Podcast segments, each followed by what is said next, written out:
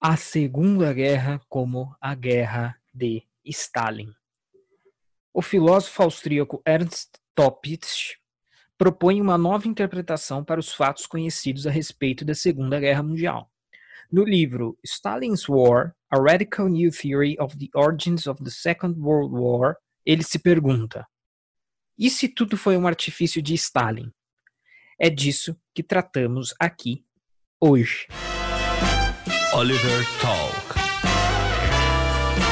Bem-vindo ao seu podcast de hoje. Enjoy! Eu sou André Assi Barreto e seja bem-vindo a mais um Oliver Talk.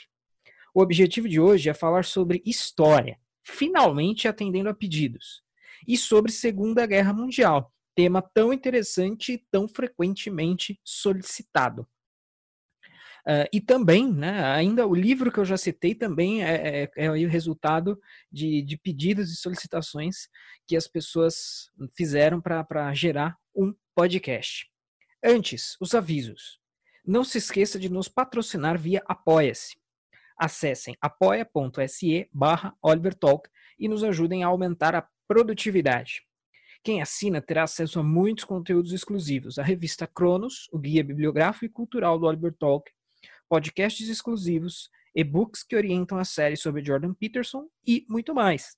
E também, não se esqueçam, nós já estamos aí comercializando o curso Jordan Peterson entre a Ordem e o Caos na Civilização Ocidental. Tá? Vocês podem visitar olivertalk.com barra curso jp. Isso vai remeter vocês à página eh, da Hotmart para adquirirem o curso. E antes de começar, não se esqueça de assinar agora o podcast Oliver Talk, escrito tudo junto, no Spotify, no iTunes, no SoundCloud e no Deezer, ou no seu aplicativo de podcast favorito da Google Play ou na Apple Store. Caso esteja ouvindo pelo YouTube, não se esqueça de se inscrever no canal e ativar o sininho para as notificações. Então, vamos ao que interessa. Então, atendendo a pedidos, como eu disse, algumas pessoas já haviam me pedido podcasts. As pessoas, aliás, elas sempre pedem podcasts com temas históricos. Uh, e os, dentro dos temas históricos existem os temas uh, mais pedidos, que vocês podem imaginar, que é guerras mundiais, Guerra Fria, enfim, em geral século vinte, que porventura, por coincidência, é também o século do meu maior interesse aí, intelectual é, dentro do ramo da história, embora haja muitas, muitas outras coisas interessantes em outros períodos, evidentemente.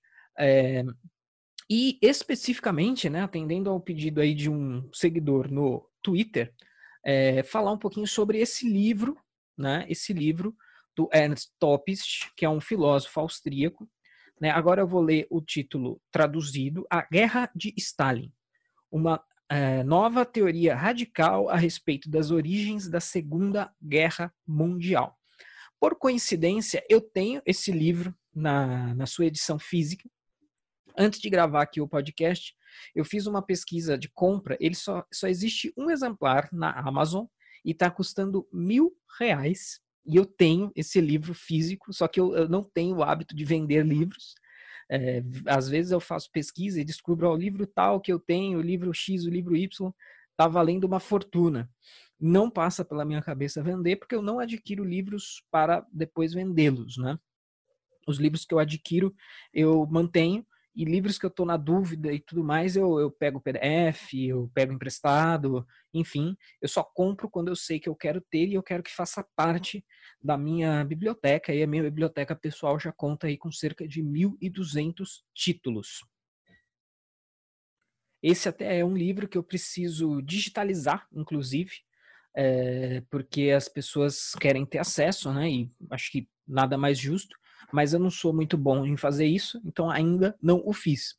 E uma outra coincidência, a minha monografia do curso de História não foi exatamente sobre este livro, mas esse livro foi é, uma, uma inspiração, né? E foi, sem dúvida nenhuma, uma referência bibliográfica para esse, essa, essa monografia que eu produzi. O título da minha monografia foi A Guerra de Stalin por uma Nova Interpretação da Segunda Guerra Mundial.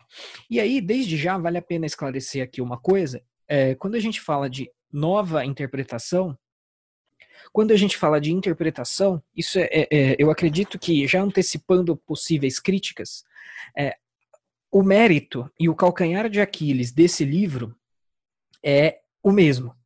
Ele está se debruçando sobre os mesmos fatos e propondo uma nova interpretação, uma nova teoria, né, como diz no título. Então, não se trata de falar, olha, é um documento, algum relatório, é, alguma coisa descoberta nova, alguma coisa física, alguma prova material que foi descoberta, encontrada e fundamenta essa, essa teoria, mas, pelo contrário, é se debruçar sobre os mesmos fatos e então oferecer uma nova interpretação a partir destes mesmos fatos. É, por que que isso é o calcanhar de Aquiles? Porque alguém, é, evidentemente, pode e vai criticar o livro falando, olha, mas não existem é, evidências materiais dessa teoria. Ok? Mas, a, na verdade, se a interpretação estiver correta, todas as evidências materiais, ou todas não, né, mas uma parte das evidências materiais são, são evidências em favor desta interpretação. Então isso pode ser também um mérito, depende de como a gente olha. Mas fique aqui registrado desde já, então, que não se trata, até porque se tratasse disso provavelmente a repercussão seria maior, né?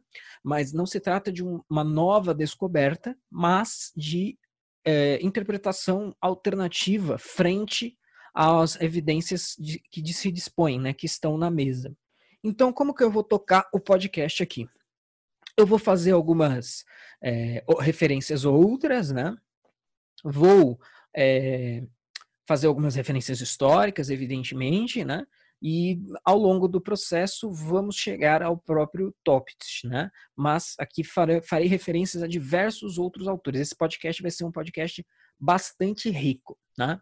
Então eu tenho um texto base aqui que eu preparei e vou ir tocando, né? Vou ir seguindo em cima eh, de algumas explicações também pontuais e algumas intervenções. Então vamos lá. Se o primeiro conflito que recebeu a alcunha de mundial fora sanguinolento e catastrófico em proporções nunca vistas, poucos imaginam que sua continuidade, né, continuidade entre aspas, porque eh, alguns são adeptos da tese de que uma guerra foi a continuidade da outra, sem um intervalo, é, que na verdade foi só uma única grande guerra, né? O Churchill tinha essa, essa interpretação, então eu coloco continuidade aqui entre uh, aspas, né? Poucos imaginavam que sua continuidade à Segunda Guerra pudesse ser ainda mais trágica e violenta. A atmosfera da Primeira Guerra nunca se dissipou. O mundo experimentou a crise de vinte e nove e a Europa viu a ascensão do fascismo e dos totalitarismos.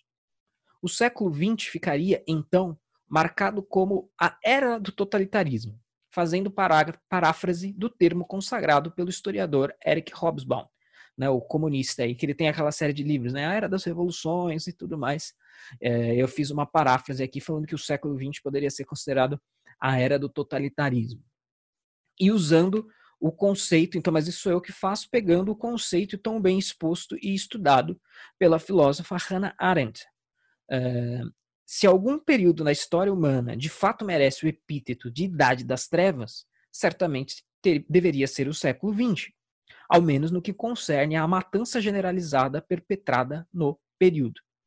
Nem o mais cruel rei medieval, em seus mais elevados sonhos, considerou a hipótese de matar tanta gente em tão larga escala, e nem o mais autoritário dos monarcas imaginou controlar as palavras e os pensamentos das pessoas, como pretenderam, e em certa medida conseguiram, os líderes totalitários eh, do século passado. Se a Segunda Guerra Mundial foi, em alguma medida, um plano belicoso de Stalin para executar o seu próprio plano imperialista e expansionista, faz-se necessário conhecer alguns aspectos na sequência apresentados do conflito. Então vamos lá, vamos falar um pouquinho então sobre as causas da Segunda Guerra Mundial, né? Entramos aqui, em, agora, em terreno propriamente dito do assunto, em seu aspecto central. Visto que queremos, em certa medida, contestar uma interpretação considerada como oficial das causas da Segunda Guerra, vale a pena seguir o mesmo método e percorrer essa interpretação oficial, ainda que de maneira breve. As causas da Segunda Guerra Mundial, e particularmente para a ascensão do nazismo, Tal como relata a historiografia predominante, foi sumarizada pelo filósofo e historiador das ideias americano Leonard Peikoff, da seguinte maneira. Então agora eu vou elencar aqui, de acordo com esse historiador que eu citei, é, as, causas, as principais causas, né, colocadas dentro da historiografia oficial para uh, o surgimento, para a ocorrência da Segunda Guerra Mundial e para a ascensão do nazismo, que são coisas aí praticamente, né, é, imiscuídas nelas próprias. Então vamos lá. Primeira, a derrota alemã na Primeira Guerra Mundial e as sanções impostas pelo Tratado de Versalhes. É, essa, eu acho que é a principal, a mais famosa explicação para a ocorrência da, da Segunda Guerra Mundial. Qualquer apostila de cursinho, de história, qualquer livro didático de ensino médio vai colocar isso dentro de um esquema de relevância muito grande, né, e vai falar, olha, a Segunda Guerra Mundial ocorreu porque a Alemanha perdeu a primeira, sofreu fortes sanções, sanções muito rigorosas no Tratado de Versalhes, e isso atiçou os ânimos nacionalistas dos alemães e por aí vai, né, e até culminar uh, na Segunda Guerra Mundial. Então esse é um fato, acho que os interessados aí por, por história da Segunda Guerra, com certeza, já ouviram essa explicação. Então essa é a primeira, a explicação A. Explicação B. A Grande Depressão fez o fascismo ascender na Europa e particularmente o nazismo na Alemanha. Essa também é uma explicação bastante famosa. C. A ascensão do nazismo se deve à fraqueza dos partidos não totalitários na República de Weimar, à pressão de alguns grupos sobre a guerra e a paralisia governamental que se seguiu desse quadro. Aí a gente já começa a ficar um pouquinho mais específico, um pouquinho mais refinado e fugir um pouco do lugar comum. Explicação D. Outros atribuíram o nazismo à crescente secularização e ao espírito científico e materialista do mundo moderno alemão. Então, vendo aí o nazismo como um resultado disso. E o nazismo como resultado inevitável do capitalismo. Essa é a típica explicação da historiografia marxista para a Segunda Guerra Mundial. Então, olha, o nazismo ele é o ponto final, ele é o resultado final do capitalismo. O capitalismo necessariamente culmina em algo como o nazismo, né? Bem naquela, naquele historicismo tipicamente marxista. F. A causa do nazismo foi a depravação inata dos alemães. E, por fim, G.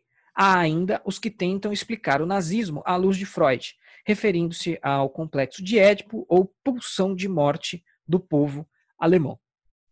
Antes de comentar as possíveis refutações a cada ponto, frisamos aqui que, por, cau- por causa do nazismo, entende-se, por tabela, causa da Segunda Guerra, visto que teria sido o espírito belicoso e expansionista de Adolf Hitler que teria levado as potências ocidentais às reações subsequentes. Tá? Então, eu já meio que aludi a isso, mas apenas aqui fixando.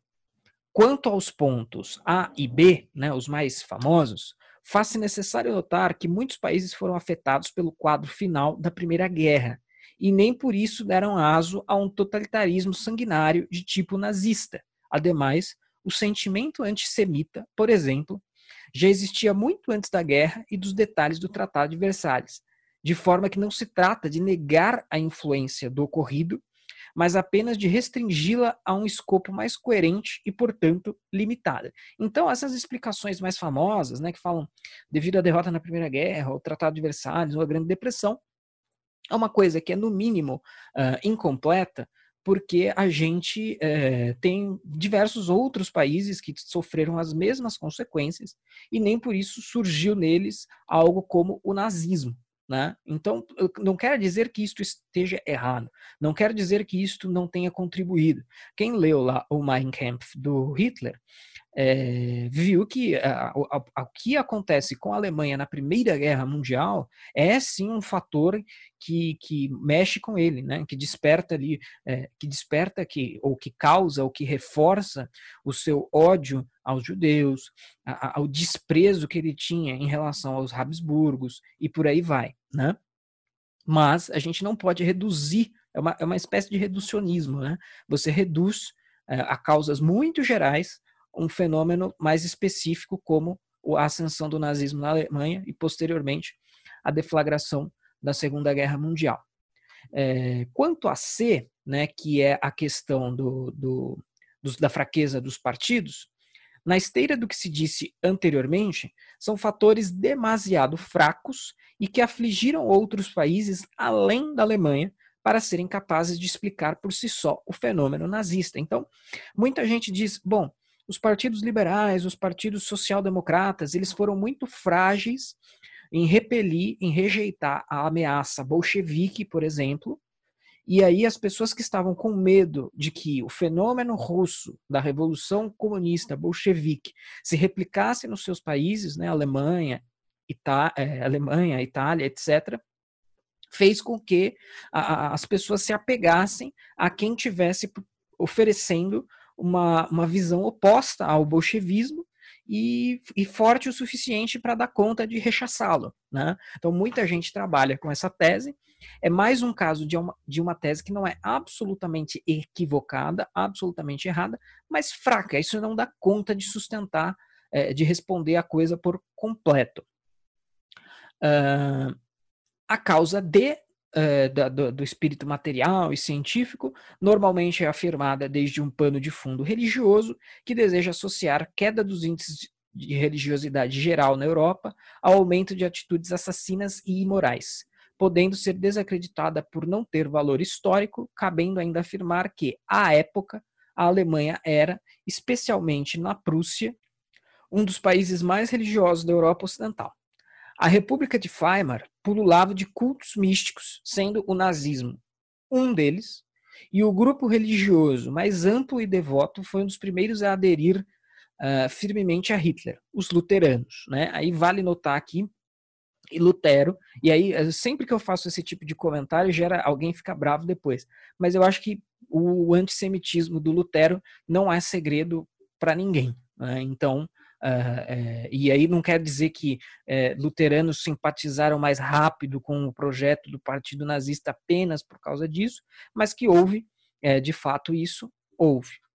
Uh, em, em E, né, que a, a, o nazismo como resultado do capitalismo, vê-se claramente a explicação padrão para qualquer problema oferecida pela narrativa marxista de contar a história.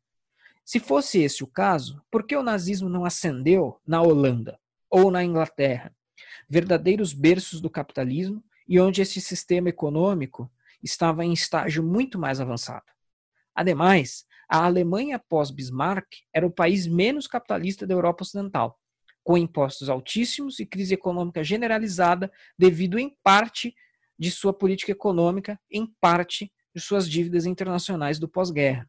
Portanto, a República de Weimar teve, desde o princípio, uma economia bastante controlada, centralizada e profundamente caótica. Era um país com dificuldade para se modernizar e uma sociedade cujas figuras políticas e elites financeiras tinham dificuldade de separar os interesses públicos dos privados.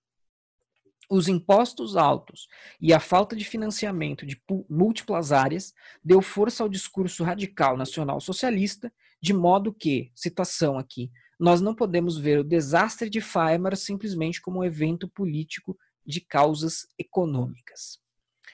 Uh, a guisa de conclusão, né, conclusão a respeito desse apanhado de, de teses para a ascensão do nazismo na Alemanha, em F, depravação é um conceito moral, e conceitos morais só fazem sentido à luz do livre-arbítrio.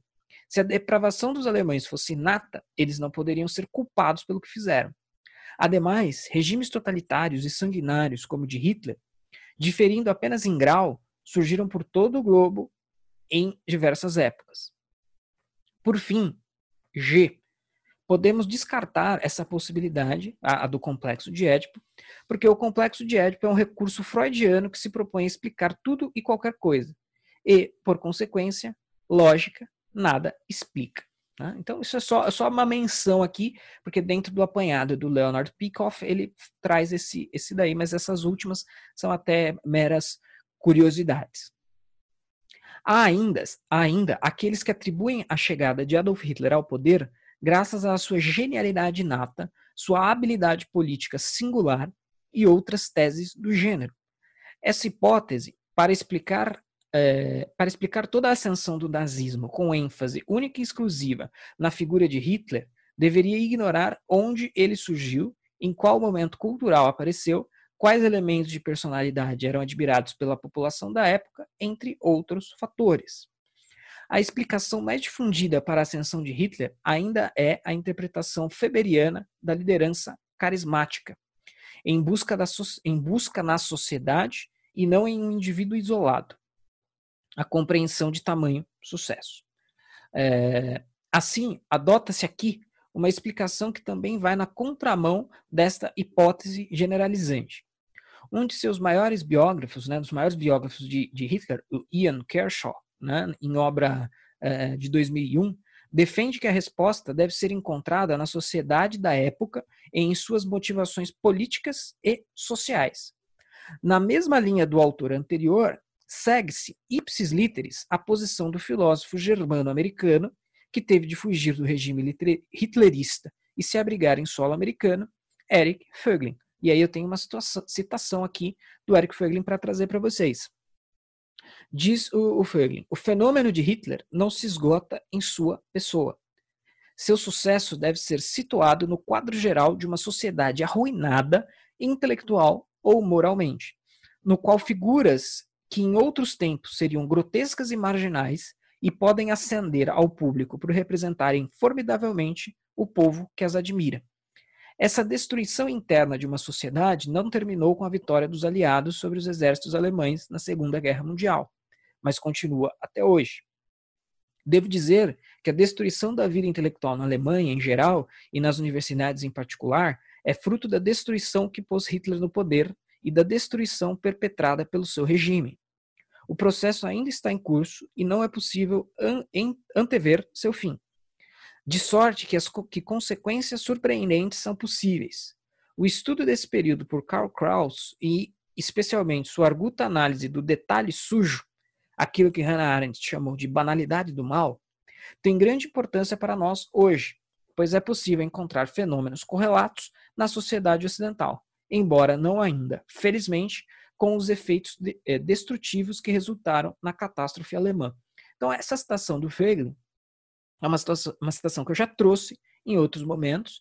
É, o Voegelin destrói essa ideia de que o Hitler era uma grande personalidade, um grande orador, um gênio da comunicação, da oratória, e a isso se deve a sua ascensão ao poder e a sua, eh, eh, o seu convencimento, eh, enfim, sua atratividade, sua argúcia, etc, et cetera. Né? O, o Voegelin bate com força nessa tese e mostra, na verdade, e assim, e ele fala que, então, que as causas para que alguém como Hitler chegue ao poder é uma sociedade arruinada intelectual ou moralmente. E isso é uma coisa interessante, eu abordei isso num, numa, numa monografia de, histó- de história, e, pe- e por que que eu fiz aquele... aquele apanhado de causas da Segunda Guerra antes, porque nenhuma delas passa perto disso que o Voegelin está pontuando. E eu acredito que seja muito difícil para o puro historiador atribuir uma causa como essa, uma causa, uma causa que está no caldo cultural a um fenômeno histórico. Ele vai tentar sempre buscar causas históricas, estritamente históricas, ou ao máximo fincadas na história o possível.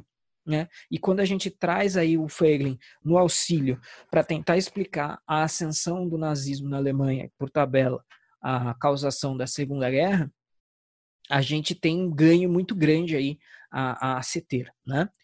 É, mas prosseguindo aqui, então, ainda sobre a suposta aura que Adolf Hitler seria adotado, encantadora das massas, o mesmo filósofo, né, o mesmo Voegelin, afirma. Então, a aura não é um poder objetivo, mas funciona seletivamente. Certas pessoas sucumbem a essa aura, outras não. É... E a seletividade da aura, de novo, está em correspondência com a problemática que tratei da última vez. A fonte da autoridade, poder, razão e revelação.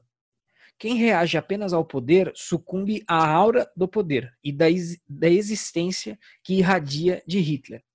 Quem, além disso, é uma personalidade de certo nível espiritual, não sucumbe. Essa é a diferença. Então, pessoas comuns e vários outros grupos sociais sucumbem. Em todas as conferências e discursos de Hitler, havia algumas mulheres nas primeiras fileiras que eram fãs estáticas e estavam sempre por ali. Eram chamadas pelos membros da S S, pessoas de uma disposição algo mais tosca, a brigada de veia varicosa. Esses, então, eram os tipos de pessoas fascinadas por Hitler e sucumbiam à aura dos olhos azuis. Quando se leem os discursos da líder da organização feminina nacional-socialista, onde ela elogia em termos de êxtase, em, em termos de êxtase sexuais o homem que Deus enviou a elas, vê-se que esses são os tipos que sucumbem. Os outros, naturalmente, não. Então, o, o Voegelin está falando que quem cai nessa historinha de Hitler é, encantador das massas, né? Na verdade, ele encantava maltas, né? Pequenas maltas, é, e não exatamente... Mas, assim... Isso muitos políticos fazem, e isso não é suficiente, nem de longe, para explicar é, um fenômeno tão específico, tão próprio, quanto é, o nazismo, né? Então, é, é, mas isso vai bem longe aí, vai bem na contramão do que a gente normalmente é ensinado a respeito tanto de nazismo quanto de Segunda Guerra Mundial. Uh, então vamos lá, prosseguindo. O, o deslumbramento com a figura de Hitler era muito mais fruto de uma adoração cega das subclasses que o cercavam do que relativo a verdadeiros méritos intrínsecos à personalidade do ditador eh, nazista. Uma criação de sua época e um símbolo de revolta dos frustrados, humilhados, desempregados e raivosos, como diz o Modris, Modris Eksteins, em A Sagração da Primavera. Ele emerge em uma sociedade em contínua disputa entre forças extremistas. Nazismo e comunismo dominavam a paisagem alemã. Ambos eram uh, partidos da revolução, diz o mesmo Eksteins. De forma que atribuir a chegada do nazismo ao poder e, por consequência, as ações alemãs na Segunda Guerra à genialidade de Hitler é um patente equívoco baseado em uma generalização unilateral. Trazendo aqui outras duas citações do Modris Eksteins, uh, lembrando, né, esse livro não, não são citações apenas de A Sagração da Primavera, tá? Uh, que é o livro que o Olavo fala, que é o, provavelmente o melhor livro que ele já leu, mas é, tem alguns outros livros do Eksteins que eu vou trazer no final, né? Como isso daqui, o texto base disso daqui é um texto acadêmico, eu vou aqui digerindo aos poucos, é, no final eu trago algumas, os principais livros citados, né, as, as principais referências bibliográficas, tá? Então, se eu fizer alguma referência a autores e você já está meio confuso, é, no final eu coloco tudo à, à disposição, tá? Então, aqui há duas citações do Eksteins importante, que, importantes para o que a gente está colocando. Durante o verão, enquanto a depressão continuava sua curva ascendente, o apelo nazista aumentou. Por toda a parte se via privação e dificuldade.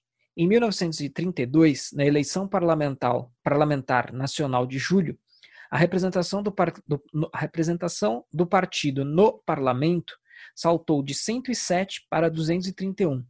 Se oitenta e nove dos comunistas eleitos fossem adicionados a este bloco radical, do total de trezentos e vinte assentos dos seiscentos e oito no parlamento, isso significava que agora dois partidos extremistas controlavam a atmosfera alemã.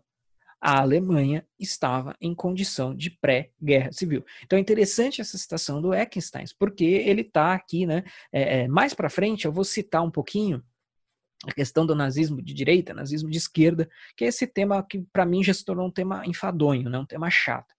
Mas ele está aqui equiparando, né, falando, olha, é, nazistas e... Está falando uma obviedade, na verdade, né?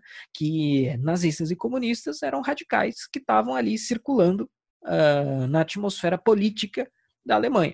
E está colocando os dois aí em pé de igualdade, né? Uma outra citação aqui do Eksteins. Hitler não chegou ao poder por um golpe de Estado. A Constituição estava em ruínas e o vácuo político existia.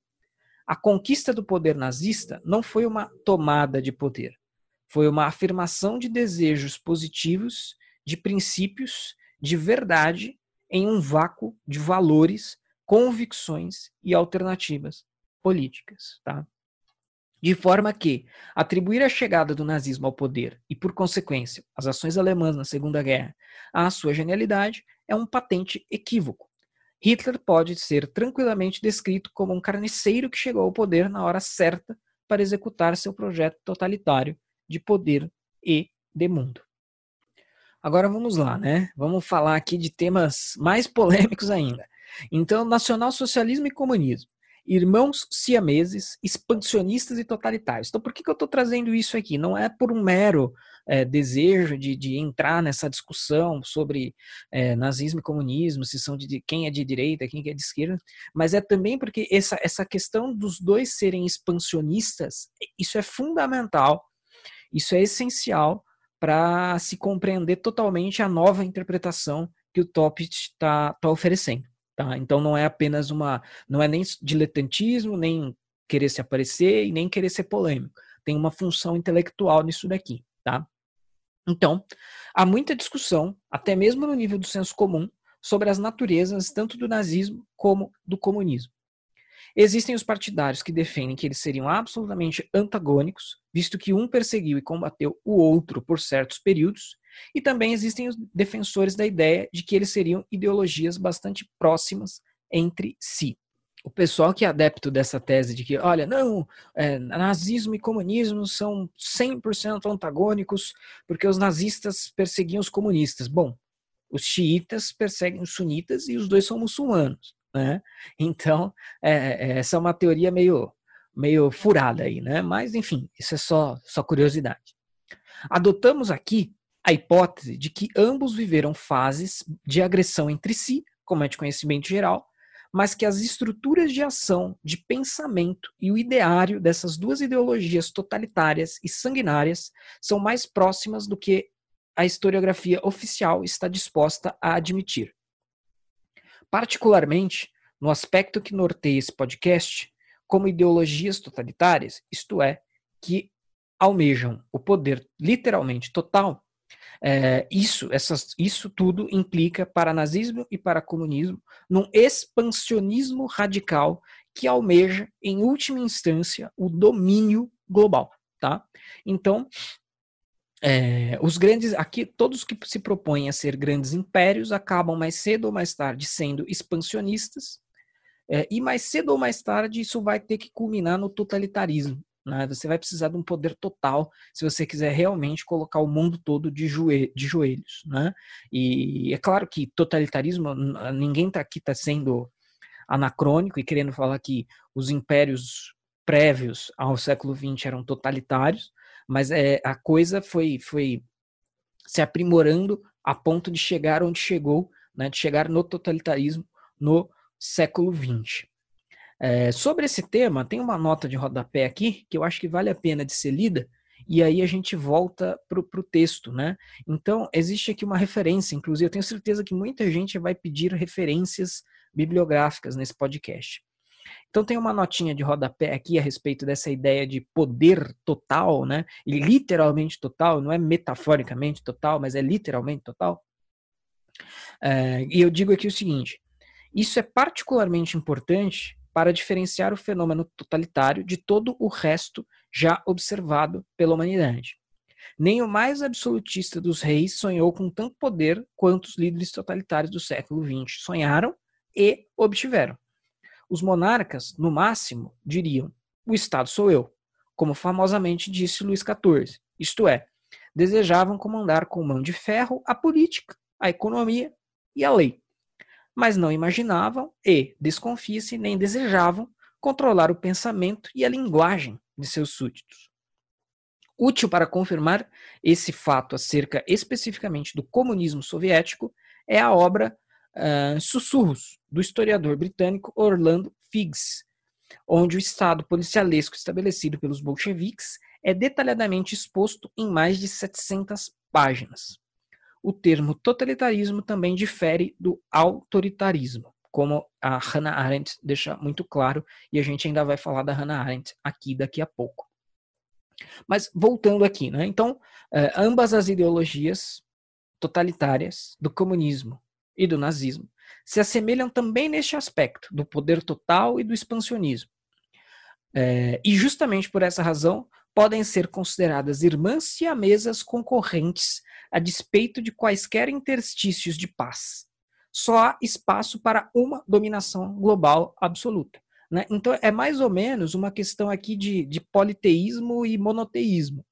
Se você acredita que existe um Deus onipotente, esse Deus só pode ser único, né? Então se você tem duas ideologias com alguma diferença de conteúdo, mas iguais na forma, ou seja, ambas formalmente são totalitárias, uma vai ter que eliminar a outra mais cedo ou mais tarde. Mas isso não muda o fato delas serem formalmente parecidas, né? Ou até formalmente idênticas, né? É, vai haver diferenças de conteúdo, é, e mais cedo ou mais tarde tende a haver diferenças de conteúdo, porque não existem dois deuses onipotentes, mas é, é, não, isso não quer dizer que as duas não sejam irmãs siamesas é, e gêmeas aí, né, digamos.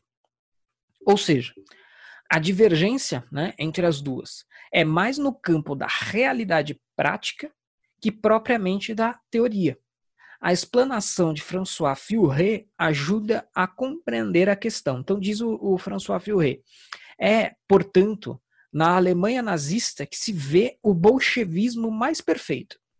O poder político é, engloba ali, realmente, todas as esferas da existência, da economia, a religião, da técnica, a alma. Uh, a ironia da história, ou sua tragédia, é que os dois regimes totalitários, idênticos quanto às suas pretensões de poder absoluto sobre seres desumanizados, se apresentam cada um como um recurso contra os perigos que o outro apresenta. Tiram o que sua propaganda tem de mais forte da hostilidade ao que os assemelha. Então essa citação do Furet é sensacional e ela resume também o que eu disse previamente, né? Uh, muito embora haja uma intransponível divergência em termos de métodos, isto é, em como realizar as ambições políticas e sociais de cada ideologia, isso não impediu que, estrategicamente, Uh, União Soviética e Alemanha nazista assinassem um tratado de não agressão baseado justamente em expansão territorial. Pelos idos de agosto de mil novecentos e trinta e nove, os dois países assinam o Pacto Ribbentrop-Molotov, que versava sobre a divisão entre as duas potências da Polônia e acerca de uma promessa de não agressão entre os dois. Esse acordo seria quebrado por Hitler com a Operação Barbarossa na invasão da, da parte soviética da Polônia a partir de vinte e dois de junho de mil novecentos e quarenta e um. A narrativa de que a União Soviética combateu o fascismo, e a gente acabou de fazer setenta e cinco anos do, da invasão a Berlim, né? E todo ano no, nessa data, no aniversário disso, é, de, de, de, desse evento, né? da, da queda de Berlim, é, a comunada, né? nas redes sociais, ah, se não fosse Stalin, se não fosse o comunismo, se não fosse a União Soviética. A gente sabe que isso é uma cascata, né? Então, a narrativa de que a União Soviética combateu o fascismo pode ser predominante, mas o fato da aliança entre os dois totalitarismos não pode passar despercebido. E, mesmo à época, não foi ignorada pelos partidos comunistas ao redor do mundo. Como o próprio Ernst Topitsch chama a atenção, comunistas franceses viraram a chave sem grande peso na consciência. Foram de combatentes do fascismo nazista a aliados sem maiores delongas. Já no, nos Estados Unidos, por exemplo, houve maior reticência eh, de alguns comunistas em baixar a cabeça para as ordens ideológicas vindas de Moscou, né? O Topitsch chama atenção para isso no seu livro. Ou ainda, trazendo aqui o Furet novamente, diz ele, em três citações aqui, ora, o fascismo nasce como uma reação do particular contra o universal, do povo contra a classe, do nacional contra o internacional. Nas suas origens, ele é inseparável do comunismo, cujos objetivos combate ao mesmo tempo que imita os seus métodos. Aí diz o Furet, pois se o comunismo é indispensável à compreensão do fascismo, mas a recíproca também é verdadeira, é por razões mais amplas do que sugere a cronologia que vai de Lenin a Mussolini, mil novecentos e dezessete a mil novecentos e vinte e dois, ou de Lenin ao primeiro Hitler, mil novecentos e dezessete a mil novecentos e vinte e três, segundo uma lógica de ação-reação. Bolchevismo e fascismo se seguem, se geram, se imitam e se combatem. Mas antes disso, eles nascem do mesmo solo, a guerra. São os filhos da mesma história. E aí a terceira citação aqui do Furet. Mas a ideia nacional-socialista ou fascista não é uma ideia tão simplesmente derivada. Na verdade, ela tira sua força da mesma fonte que o bolchevismo vitorioso, a guerra. Como o bolchevismo, ela permite mobilizar as paixões revolucionárias modernas, a fraternidade dos combatentes, o ódio à burguesia e ao dinheiro, a igualdade dos homens, a aspiração a um mundo novo. Então, divergem quanto ao como, mas na sua forma, todas as duas, ambas as duas, desejam esse tipo de coisa. Há ainda que se destacar a definição mesma de totalitarismo oferecida por Hannah Arendt, é, tanto para asseverar a semelhança das duas ideologias, quanto para diferenciá-las do fascismo em geral, visto que usualmente usa-se o termo fascismo para se referir também ao nazismo, o que parece ser um equívoco. Para Hannah Arendt, nazismo e bolchevismo são irmãos, pois o primeiro visa estabelecer um totalitarismo calcado no conceito de raça, e o segundo no de classe, servindo-se de métodos e estratégias semelhantes ou até idênticos. Ainda, apenas nazismo e comunismo soviético foram totalitários, caso se considere a conceituação precisa, diferindo dos fenômenos efetivamente fascistas que ocorreram em Espanha, Portugal e Itália, que podem ser considerados semi-totalitários, autoritários ou simplesmente fascistas, conforme explica Arendt. Então a citação aqui, bastante grande, mas muito importante. Então a citação da Arendt, da Arendt em que ela diz o seguinte: os movimentos totalitários objetivam e conseguem organizar as massas e não as classes, como faziam os partidos de interesses dos estados nacionais do continente europeu. Nem os cidadãos com suas opiniões peculiares quanto à condução dos negócios públicos, como fazem os partidos dos países anglo-saxões. Todos os grupos políticos dependem da força numérica, mas não na escala dos movimentos totalitários, que dependem da força bruta, a tal ponto que os regimes totalitários parecem impossíveis em países de população relativamente pequena, mesmo que outras condições lhes sejam favoráveis. Depois da Primeira Guerra Mundial, uma onda antidemocrática e pró-ditatorial de movimentos totalitários e semi-totalitários varreu a Europa. Da Itália disseminaram-se movimentos fascistas para quase todos os países da Europa Central e Oriental. Os tchecos, mas não os eslovacos, foram uma, boa, foram uma das raras exceções. Contudo, nem mesmo Mussolini, embora useiro da expressão Estado totalitário, tentou estabelecer um regime inteiramente totalitário, contentando-se com a ditadura unipartidária. Ditaduras não totalitárias semelhantes surgiram antes da Segunda Guerra Mundial na Romênia, Polônia e nos Estados Bálticos, Lituânia e Letônia, na Hungria, em Portugal, e mais tarde na Espanha. Os nazistas, cujo instinto era infalível para discernir essas diferenças, costumavam comentar com desprezo as falhas de seus aliados fascistas, ao passo que a genuína admiração que nutriam pelo regime bolchevista da Rússia e pelo Partido Comunista da Alemanha só era igualada e refreada por seu desprezo em relação às raças da Europa Oriental. O único homem pelo qual Hitler sentia respeito incondicional era Stalin, o gênio. E, embora no caso de Stalin e do regime soviético não possamos dispor, dispor e provavelmente nunca venhamos a ter a riqueza de documentos que encontramos na Alemanha nazista, sabemos desde o discurso de Khrushchev perante o vigésimo Congresso do Partido Comunista que também Stalin só confiava num homem, e esse homem era Hitler. Então essa é uma citação da Hannah Arendt no livro As Origens do Totalitarismo, página quatrocentos e trinta e seis e quatrocentos e trinta e sete da edição de bolso. Essa citação é uma daquelas citações assim que é uma bomba, né?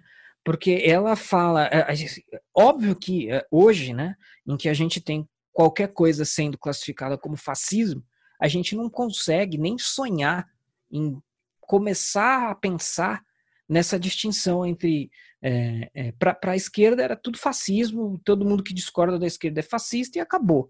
Mas quando a gente lê uma citação como essa, a gente vê que nazismo e comunismo foram fenômenos próprios, né? Foram fenômenos específicos, que eles podem ser entendidos dentro do contexto do fascismo, mas eles não podem ser simplesmente classificados, colocados no mesmo balaio que uh, os fascismos de outros lugares. Ita- é, Alemanha e, e União Soviética foram fenômenos totalmente sui generis, que não podem, você não pode simplesmente jogar tudo no mesmo balaio. Ou, no caso da esquerda, né, vai tentar salvar a União Soviética e falar, não, fascismo, Itália, Espanha, Portugal e Alemanha era tudo a mesma coisa, todos eram extremistas, direitistas e eram todos iguais, e é tudo a mesma bagaceira, né? A, a, a esquerda vai tentar fazer isso porque pode colher uma vantagem ideológica disso, mas quando a gente vai para a minúcia conceitual, histórica, filosófica, a gente vê que a coisa não era bem assim. E se a gente aceitar o argumento aqui da Hannah Arendt, a gente vai ter que colocar uh, empatados no mesmo lugar do pódio nazismo e comunismo e, e únicos, né? No, no segundo lugar pode vir o fascismo italiano e no terceiro o português, no quarto o espanhol ou vice-versa, mas uh, nazismo e comunismo estão no mesmo patamar. Né? E além da, de chamar atenção para esse fato aqui nessa citação, a Hannah Arendt fala dessa admiração mútua entre Hitler e Stalin, Stalin e Hitler. Né? Claro que com certeza a galera da, os comunistas vão dizer que, porque eles descartam tudo como historiografia reacionária e por aí vai, mas essa não, não é nem a questão aqui. Né? Mas essa situação, essa citação realmente cai como uma luva e cai como uma bomba. Às vezes, mesmo nós, eu, pelo menos, quando eu li isso pela primeira vez, eu, comp- eu lembro de ter comprado esse livro, As Origens do Totalitarismo, com as mãos, assim, sôfregas, né, tremendo, doidinho para ler. Aí eu devorei, e quando eu li essa parte e outras, mas essa principalmente, eu fiquei, assim, de boca aberta, né? É realmente uma, uma coisa que assusta até nós que não estamos previamente dispostos a interpretar as coisas positivamente em favor da, da União Soviética. A afirmação de Arendt certamente soa como um choque para aqueles, que, a, para aqueles acostumados à versão, é, acostumados à versão e bibliografia oficiais, onde subrepticiamente Stalin é retratado como uma espécie de herói da derrota de Hitler. Contudo, conforme ilustrou-se até aqui, ambos ditadores eram admiradores um do outro, e Stalin se volta contra Hitler apenas quando isso se tornou estrategicamente interessante. Isso também vai ser importante para a nossa tese mais à frente. Após as potências ocidentais estarem já em longo desgaste no combate ao nazismo, depois de Stalin ter sido abastecido por gordas quantias de dólares e armamentos americanos e, ainda, frisa-se, após a Força Aérea Real Britânica ter dizimado a poderosa Luftwaffe, como não deixa esquecer o historiador britânico Paul Johnson, na biografia que ele tem de Churchill, uh, o que permitiu a exitosa invasão soviética por terra da Berlim nazista. Então esse é um bom ponto de refutação também às baboseiras comunistas ditas em todo aniversário da invasão de Berlim. Vale ainda uma última refutação que paira em torno da suposta inimizade visceral entre nazismo e comunismo enquanto ideologias opostas, de que enquanto a Alemanha nazista perseguia e matava judeus, como é bem sabido, a União Soviética seria uma espécie de paraíso e refúgio para judeus. Conforme documenta o livro Samizdat, A Identidade Judaica na União Soviética, a identidade judaica só era possível de maneira marginal e não oficial na União Soviética. A identificação como judeu tinha de ser clara em passaporte e as publicações judaicas foram absolutamente suprimidas e perpetuaram-se apenas na ilegalidade. Inclusive esse termo samizdat é, é justamente isso, é uma literatura clandestina que circula em algum país. Tá? E, a, e, a, e a, as publicações judaicas tiveram que entrar na, na condição de samizdat Uh, se escreve S A M I Z D A, acento agudo, T, Samizdat. Uh, a, a, as publicações judaicas entraram em Samizdat na União Soviética. Com isso, não se pretende afirmar aqui que soviéticos eram tão antissemitas quanto nazistas, ou que tenham promovido matança sistemática e organizada do povo judeu, tal como na Alemanha de Hitler. Contudo, a condição não era livre e positiva. Talvez muitos avaliem assim, justamente em comparação com a Alemanha, mas tratando a questão em si mesma, poucas vantagens ou benefícios se verificam. Qualquer imagem nesse sentido é oriunda de propaganda e não dos fatos. Mais uma citação do Furet aqui. Então ele diz, o François Furet, se, porém, existe de maneira tão forte no século, é por, é por uma razão oculta no tumulto dos insultos recíprocos. É porque Hitler é o irmão tardio de Lenin. Existe um modo mais filosófico de exprimir esse parentesco secreto. Se extrairmos do bolchevismo um conceito mais vasto que o regime russo, marcado pela marginalidade geográfica e pelo atraso histórico. Pois se a essência do bolchevismo não está nem no marxismo, nem na herança russa ou russo-asiática, e sim na prioridade absoluta conferida à ordem política e à modelagem da sociedade, então, e à modelagem da sociedade, então o regime oriundo do, de outubro de mil novecentos e dezessete pode ser considerado a primeira aparição do partido-estado, investido pela ideologia de uma missão escatológica. O bolchevismo vermelho é, assim, analisado como um fenômeno prenunciador dos regimes totalitários do século, embora envolto em roupagens de uma outra era. O que ele prefigura é realizado sob uma forma moderna por Hitler. Né? Então, reforçando aí a, a, a irmandade eh, dos dois. Embora não seja o caso aqui de esgotar a vasta bibliografia que trata das diversas semelhanças históricas, sociais, políticas, econômicas e metodológicas entre nazismo e comunismo, justifica-se a menção de algumas. Os já citados Voegelin, Eric Voegelin, Hannah Arendt, Alain de Besançon, Raymond Aron, uh, Leszek Kolakowski, uh, Cornel Ledin e outros, tá? Que na bibliografia eu vou retomar para vocês. Então, agora, vamos avançar aqui, né? As bases do conflito, as bases da Segunda Guerra Mundial. Então, em mil novecentos e trinta e um, o imperialismo expansionista japonês, que estava a todo vapor, invade a Manchúria, província chinesa de solos férteis e rica em minérios. Embora a Liga das Nações tenha condenado o ato japonês, nada fez além da declaração verbal. Em mil novecentos e trinta e sete, o Japão deixa a Liga e mantém a ocupação da China, ocupando-a quase que totalmente. Na Itália, Benito Mussolini, um ex-socialista e então fascista, ocupava o poder e tinha uma política externa expansionista. Em mil novecentos e trinta e seis, conquistou a região que hoje se conhece como Etiópia. As forças de defesa etíope eram simplórias e a invasão italiana foi relativamente fácil. Uma das ideias de Mussolini era sugerir que a partir do evento dessa invasão era o princípio do retorno do poderio romano. Mais uma vez, a Liga das Nações reage, condenando a ação, mas sem maiores efeitos. Estados Unidos e Alemanha, que não eram membros do grupo, continuaram a praticar comércio com a Itália, minando o embargo imposto pela Liga ao país de Mussolini. A Liga das Nações, fundada ao final da Grande Guerra para garantir a paz, em verdade, não conseguia atingir seu objetivo. Torna-se evidente aqui que o ideário expansionista, então isso é importante para a nossa tese, não, não, não esqueçam disso, torna-se aqui evidente que o ideário expansionista apresentado por qualquer grande potência da história continuou sendo um elemento chave para compreender a Segunda Guerra Mundial.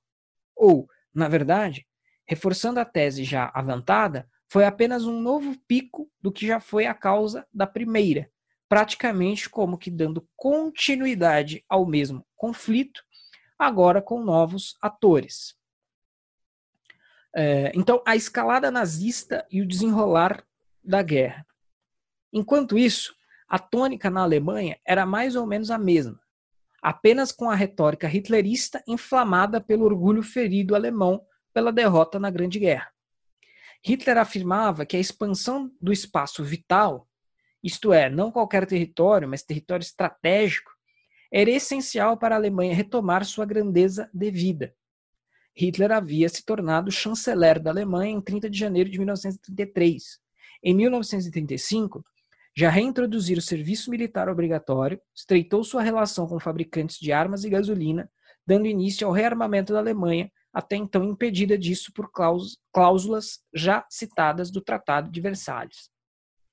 Enquanto isso, conforme muito bem documentado, as potências França e Inglaterra nada faziam. É bem verdade que muita gente, entre intelectuais e políticos, tardou em demasia a enxergar o perigo nazista em sua verdadeira natureza. Churchill foi um dos poucos a antever o fato, o que levou os portadores da sanha pacifista a acusá-lo de belicoso. Muitos só foram se atentar para o perigo nazista quando a coisa já estava incontrolável a ponto da ocorrência da Kristallnacht, né, a famosa Noite do Cristal, onde os arruaceiros de Hitler, inicialmente chamados de S A, em mil novecentos e trinta e três saíram às ruas para destruir estabelecimentos comerciais judaicos e prender judeus aleatoriamente. Só então muitos jornais da Europa e além relataram o regime nazista em toda a sua brutalidade, antissemitismo e perigo. O episódio é bem documentado pelo historiador Martin Gilbert em A Noite de Cristal. Em mil novecentos e trinta e seis, Hitler e Mussolini se tornam aliados e colaboram com Francisco Franco na Guerra Civil Espanhola. O bom resultado no conflito deu luz ao que veio a se tornar o eixo Roma-Berlim. Posteriormente, com a aliança com o Japão, eixo Roma-Berlim-Tóquio, formando os famigerados países do eixo, que até hoje rendem a já popularizada expressão eixo do mal. Em mil novecentos e trinta e oito, a sanha expansionista de Hitler estava a todo vapor. E ocorre o episódio denominado Anschluss, que é a anexação da Áustria, pátria de Hitler, ao território alemão. Evidentemente que, ainda não contentes, nazistas desejavam a região dos Sudetos, parte industrializada da então Tchecoslováquia e de, e de maioria alemã. Temerosa, a Tchecoslováquia esperava a ajuda da França, que não vem, pois a França prefere aderir à política de apaziguamento, apaziguamento, encabeçada pelo ministro inglês Neville Chamberlain. França e Inglaterra ainda acreditavam na possibilidade de paz com Hitler. Mesmo quando Churchill chega ao poder, muita gente próxima e poderosa em seu gabinete desejava a paz com Hitler, né? Como o filme lá, O Destino de uma Nação, e, que, e a minha participação lá no, no Isentão Cast a respeito de Churchill e Chamberlain, eu deixo claro uh, essa questão e não vou entrar nela aqui, né? Então, mas é, muita gente acreditava na possibilidade de, de paz com Hitler, provavelmente insuflados de retórica pacifista. Não se duvida, nem Churchill nunca duvidou, das boas intenções do ministro Chamberlain. Não era o caso de que ele fosse simpático a Hitler ou coisa do tipo. Apenas era um homem cuja fibra moral fazia ver o mesmo que via em si nos outros, até num carniceiro como Hitler. A realidade é muito mais complexa e desagradável, e conforme dizia o próprio Churchill, não se negocia a paz com um crocodilo quando se está com a cabeça dentro da boca dele. Após tantas invasões e atos belicosos, a gota d'água para as potências aliadas foi a invasão alemã da Polônia, a quem ingleses e franceses já haviam prometido proteção. Nesse mesmo momento é assinado o já citado Pacto Germano-Soviético ou Pacto Ribbentrop-Molotov, de não agressão e divisão da Polônia entre nazistas e soviéticos. Em primeiro de setembro de mil novecentos e trinta e nove, a Polônia é invadida pelas forças nazistas e então, em três de setembro, França e Inglaterra declaram guerra à Alemanha, dando início à Segunda Guerra Mundial. Então, essa temática do, do expansionismo, né, do, do, do aumento do território, é essencial para a gente entender, é uma espécie de, de constante, né, de chave essencial para a gente entender tudo o que já foi dito até aqui e ainda o que vai ser útil para nós na, na sequência da, do desenvolvimento aqui da, da nossa teoria. Até mil novecentos e quarenta, a Alemanha de Hitler havia dominado ostensivamente ou posto sob sua influência virtualmente toda a Europa, com as exceções da Ilha, Grã-Bretanha, parte da França e, num outro contexto diferente, a União Soviética.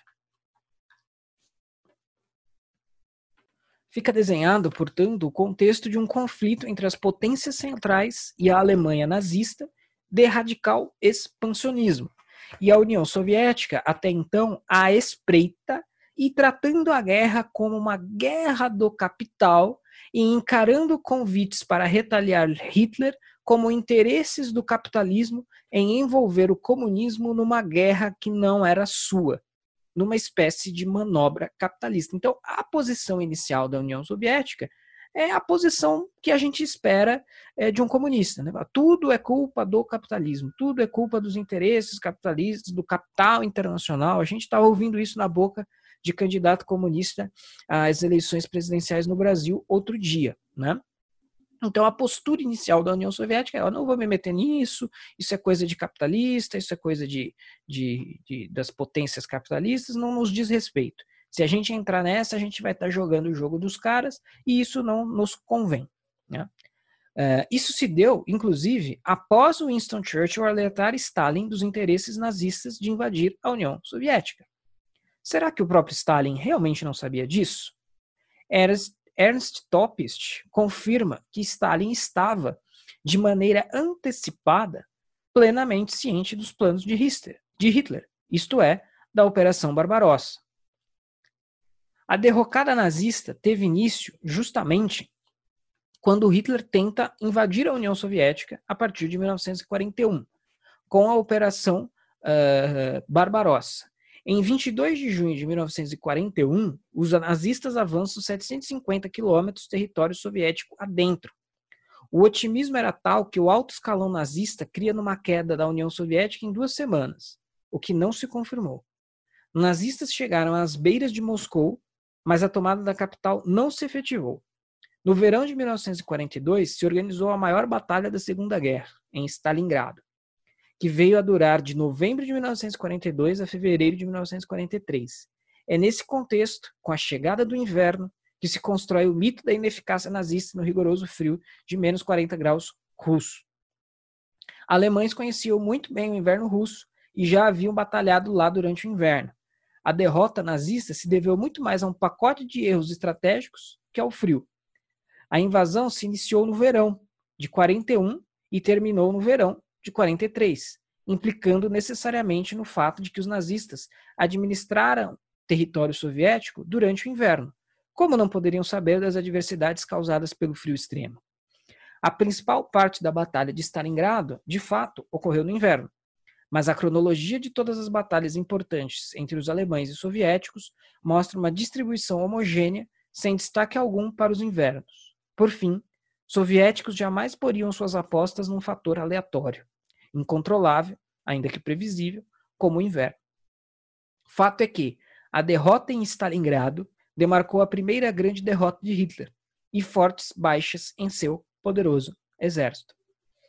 A coisa se acirrava na Europa, mas também nas demais partes do planeta, o que determinaria a entrada dos Estados Unidos na guerra, mais uma vez tardiamente.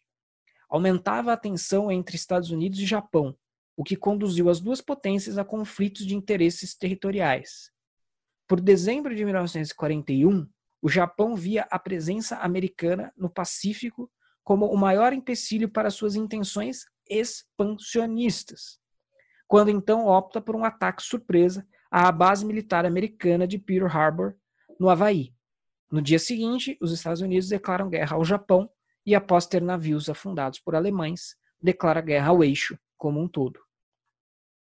Repetindo o quadro da Grande Guerra, agora o eixo se vê compelido a atuar em duas frentes, contra as potências ocidentais, de um lado, abastecidas pelo poderio americano, e contra a União Soviética no flanco oriental. Abre-se, então, entre mil novecentos e quarenta e dois e mil novecentos e quarenta e três, uma marcha ocidental a Berlim. Forças anglo-americanas avançaram também pela Itália e, pouco a pouco, conseguiram a queda de Mussolini. Em abril de mil novecentos e quarenta e cinco, o norte italiano é liberado do jugo fascista, nazifascista, último bastião do eixo, pois o Sul já havia sido liberado pelos americanos. Em mil novecentos e quarenta e quatro, ocorreram um dos episódios mais marcantes da Segunda Guerra, o famoso Dia D, ou desembarque na Normandia, a noroeste da França. Em seis de junho de mil novecentos e quarenta e quatro, milhares de navios e aviões aliados, abastecidos de soldados americanos, formam nova frente de batalha contra alemães.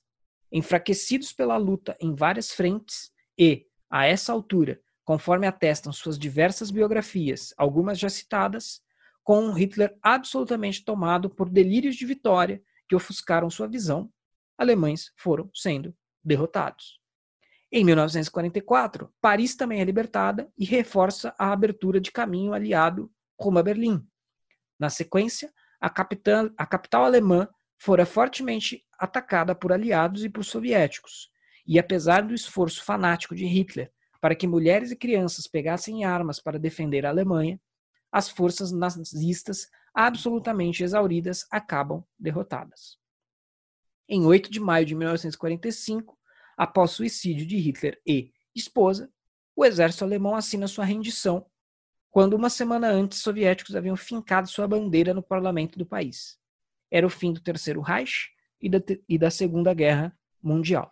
Então, todo aqui um esforço de fazer um pequeno panorama da Segunda Guerra Mundial. Então, esse é o quadro mais ou menos conhecido que as pessoas em geral Uh, tem da Segunda Guerra Mundial, ou ainda que não tenham, se elas estudarem um pouco, é mais ou menos nesse conjunto de informações que elas vão chegar. Então, pessoal, essa foi a primeira parte do podcast, a Segunda Guerra como a Guerra de Stalin. Fiquem atentos, pois na próxima terça-feira irá ao ar a segunda parte desse podcast, bastante importante, bastante interessante. Creio que todos aguardarão ansiosos aí. E não se esqueçam sempre de visitar a página do curso Jordan Peterson Entre a Ordem e o Caos na Civilização Ocidental em oliver talk ponto com barra curso J P. Até terça-feira que vem com a segunda parte deste podcast. Oliver Talk. Este é o fim do seu podcast. Muito obrigado.